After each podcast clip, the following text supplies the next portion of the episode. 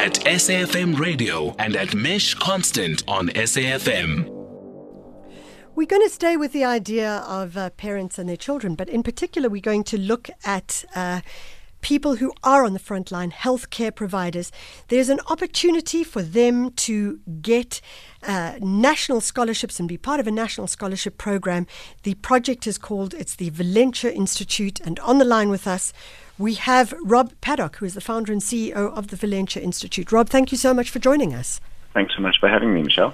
So, talk to us about the one year scholarship program that uh, the Valenture Institute is offering. Yes, absolutely. So the Valenture Institute is a global private online high school. Yeah. So we offer an, an, entire high school experience online, and this this was in place before, of course, this entire pandemic hit. Yeah. Now, Michelle, one of the things that we are just so acutely aware of in South Africa and, in, and indeed globally is that our healthcare workers are the individuals that are really putting themselves on the line. And one of the challenging things that we've seen for healthcare workers is not only do they put themselves on the line, but the families that they come home to every day, uh, their chance of exposure is also increased.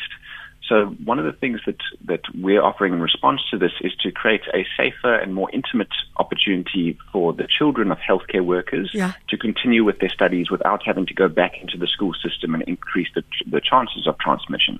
So we've stood up a one-year healthcare scholarship program at the Yeah. Valenture Institute. It is a fully one-year full tuition-free high school experience worth at least 60,000 rand. And we're offering a number of these scholarships to healthcare workers around South Africa. So, Rob, um, if you talk about the online experience that, that the, the young kids who, who are part of the Valenture Institute get involved in or experience, take us through uh, what a day in the life of a child at the Valenture Institute would be. Absolutely. So, uh, first and foremost, students part, start as part of a cohesive student cohort. Yeah. Um, there are rich and deep friendships that have been forged already in the time that our students have been studying with us. They start off on a Monday morning with a group assembly where they're with their principal, um, and they'll be talking about matters relating to um, personal development and, and growth.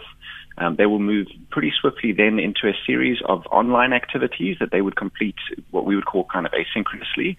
So that would include things like video lectures, um, interactive animations, graphics, and and much more. And then they have a series of what we call live classes. So this is a live video conference type environment, but built specifically for educator for for education and facilitated by online specialists. So students are put into groups of roughly about 20 students, and they engage in these small tutorial groups with a strong focus on application. So Yeah. to give you a sense, Michelle, in the course of the day, they'll spend somewhere between about four and five hours in these live classrooms, and the remainder of the of the academic day will be spent in this more asynchronous video lectures, um, notes, and so on. It's a wonderfully cohesive um, student body. We've uh, we've managed to separate out the, the support roles to have subject matter experts as facilitators. There's a whole team of dedicated mentors who are uh, come from an education psychology or counseling background who are working with you on personal development. A separate team for technical support, and so this is a purpose-built online experience, which just makes a makes an incredible difference to to the, the quality of the experience. So, Rob, you know, um, I was talking to a friend yesterday whose child is um, being homeschooled online, and one of the things she said is, "What a what a relief that they had a computer for their child, because obviously Absolutely. her and her partner are having to work from home. They're very fortunate that they can do that, but it's extremely tough um, for for people who." A may not be working from home. I mean, we're talking about healthcare workers, for example, or healthcare providers. How do we deal with that? Are you expecting um, the people who have their children on at the Valenture Institute to provide their own computers as well? We do. So for our fee-paying students, we, we do. Um, we have a project in Mitchell's Plain at the moment, which is very exciting, where we've got 28 learners who are studying entirely via via this this high-touch, socially rich online learning experience. Um, and Michelle, the, the results have been absolutely remarkable. In that case, what we've done is we've set up a separate not-for-profit foundation. We funded it. Um, the students have got um, their laptops paid for, their tuition paid for, their um, data and internet access paid for. But I really think that one of the thing, one of the experiences that um, that COVID and this pandemic has brought us is an absolute necessity to look at the digital divide, which exists in our country and indeed every other country in the world. Yeah. We we've got to start thinking differently about where we deploy our education capital. And it's not, I'm afraid the answer is not just build more schools. We're Yeah. not able to build schools fast enough to deal with the with the swelling youth population. Yeah. And we're certainly not able to capacitate it with high quality teachers.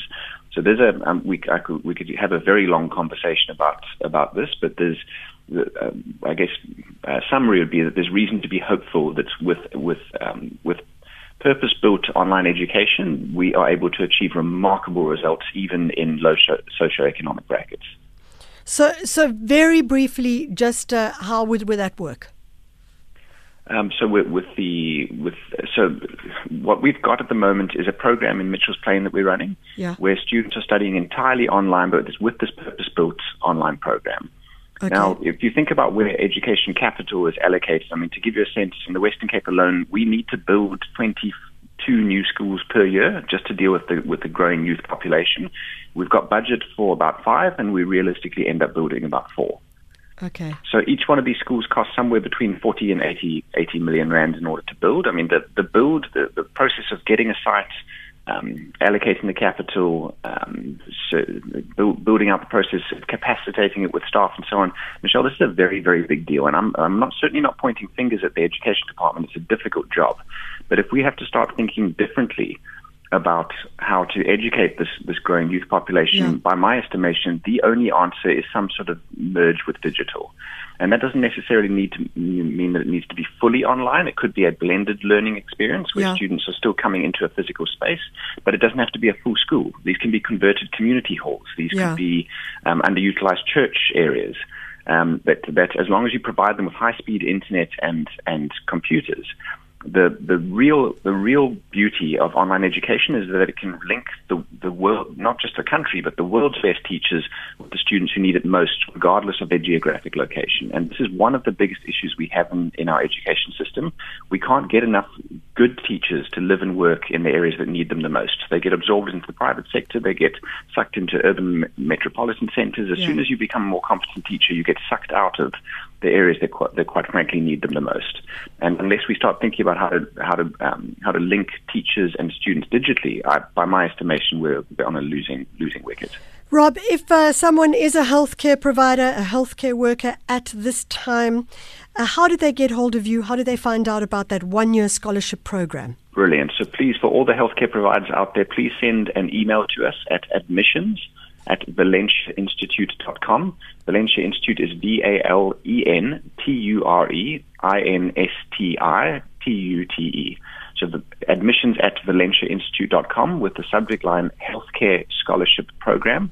What we'll need from from anyone who's listening, please, is a copy of your of your child's uh, school, latest school report, um, your child's birth certificate and or ID document, and your healthcare provider's your active HPCSA registration number. If you provide us with that, we'll get immediately in, in contact with you and we'll start the process.